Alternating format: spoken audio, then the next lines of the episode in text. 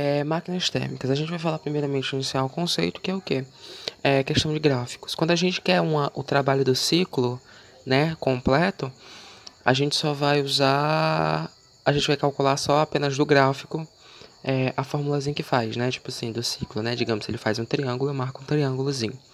E a gente calcula a área. Agora, se ele quiser de coisas separadas, como o trabalho de A a B, você, dependendo do dependendo do gráfico, você vai ter que calcular um trapézio e afins, ok? É, outra coisa, é, é bom se lembrar novamente que quando não há variação de, de volume, não há trabalho, tá bom? Principalmente em 60. Outra coisa muito interessante que é quando o ciclo está anti-horário, ele é positivo. Quer dizer, quando o ciclo está anti-horário, ele é negativo. E quando ele está horário, ele é positivo. Outra coisa, para qualquer ciclo, a variação é, de energia das partículas é igual a zero, tá? Ou seja, o AU é igual a zero. A variação de U é igual a zero.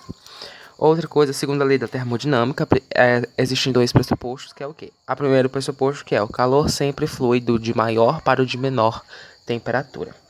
É, rendimento. O rendimento nunca, nunca chegará a 100%, ok? E o zero Kelvin é inatingível. Outra coisa são as máquinas térmicas. Agora a gente vai falar sobre as máquinas térmicas realmente. Que é o que? É, as máquinas térmicas elas vão fun funcionar inicialmente por uma, por uma temperatura de uma fonte quente também pode ser Q1, também chamada de Q1, e que ela vai dar para o motor e este motor ele vai realizar trabalho com um pouco dessa força. Contudo, como disse, o rendimento nunca será 100%. É, parte dessa energia dada pela fonte de calor será, é, digamos assim, dissipada, né, puxada por outra fonte fria. Ou seja, vai ter uma perca de calor. E como é que a gente vai saber disso? Através do rendimento. Você vai calcular o que? O rendimento que é igual é, ao trabalho realizado, né, a energia dada pelo trabalho, dividido pela fonte de calor inicial, né, a fonte, a energia dada pela fonte de calor. Ou a gente pode dizer que N é igual a 1 menos Q, Q2, né, que é a fonte, é o trabalho dado pela fonte fria, dividido por pela fonte pela fonte fonte de calor ok? Ou seja, rendimento é energia útil, ou seja, o trabalho dividido pelo, pela energia total. Outra coisa que é o ciclo de Carnot. O ciclo de Carnot ele vai sempre se dar por duas isotérmicas, né, de mesma temperatura, e duas adiabáticas, né, de mesma pressão. Tipo intercaladas, enfim, vai ser o somatório intercaladas. Onde este Q1, né, que é a fonte a fonte quente, ela vai ser sempre vai ser a maior hipérbole e a, menor hipérbole vai ser a fonte fria. E elas vão estar ligadas a partir de duas hipérboles também, né, que vão ser essas adiabáticas, que vão e afins, né? Ou seja, o Q1 ele vai entrar no, no, no início e vai sair, que é o Q2, pelo final, né? Tem como trabalhar, fazer o trabalho aqui, mas enfim. Este ciclo de Carnot, ele é sempre um, algo que nunca vai acontecer. Tipo, que não vai dar certo é como se fosse o ponto final de um rendimento. É tipo isso. E esse ciclo de Carnot, ele vai ser tipo algo muito que não vai acontecer. É tipo, nenhuma fonte pode chegar ao ciclo de Carnot, digamos assim, ponto limite. Ou seja, não existe nenhuma arma contra uma arma não, nenhuma máquina desse tipo.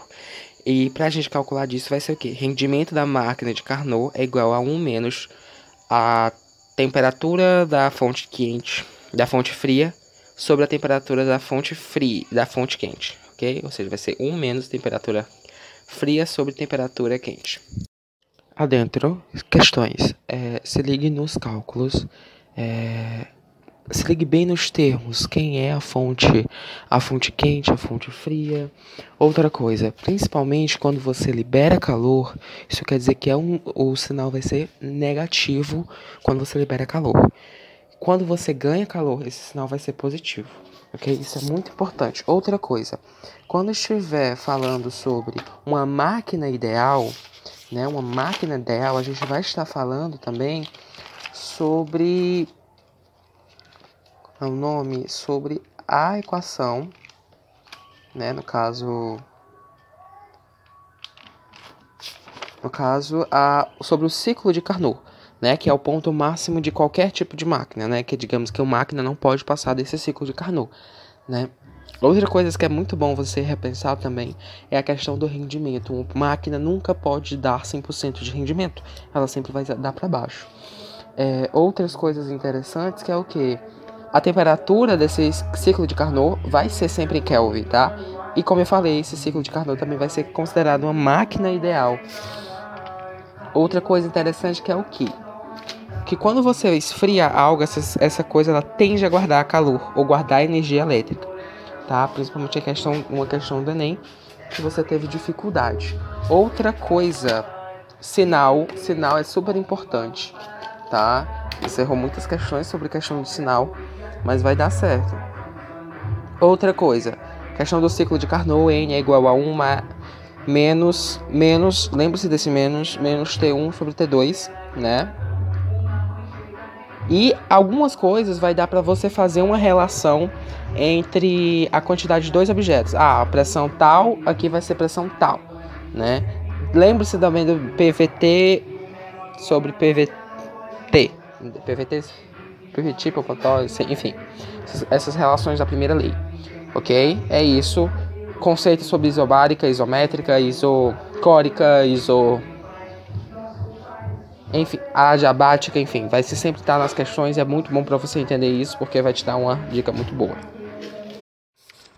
Um adentro. É, quando estiver falando de mol, se houver uma variação de mol, usa PV sobre NT igual a PV0 vezes V0 vezes N vezes temperatura final. Enfim, não se esqueça do Nzinho nessa fórmula. Outra coisa também, é, quando, mesmo que seja uma transformação adiabática, é, quando ele for para o meio externo, ele tende a mudar sua temperatura, ok? Ou seja, cuidado com essas questões assim, que pode ter pegadinha também.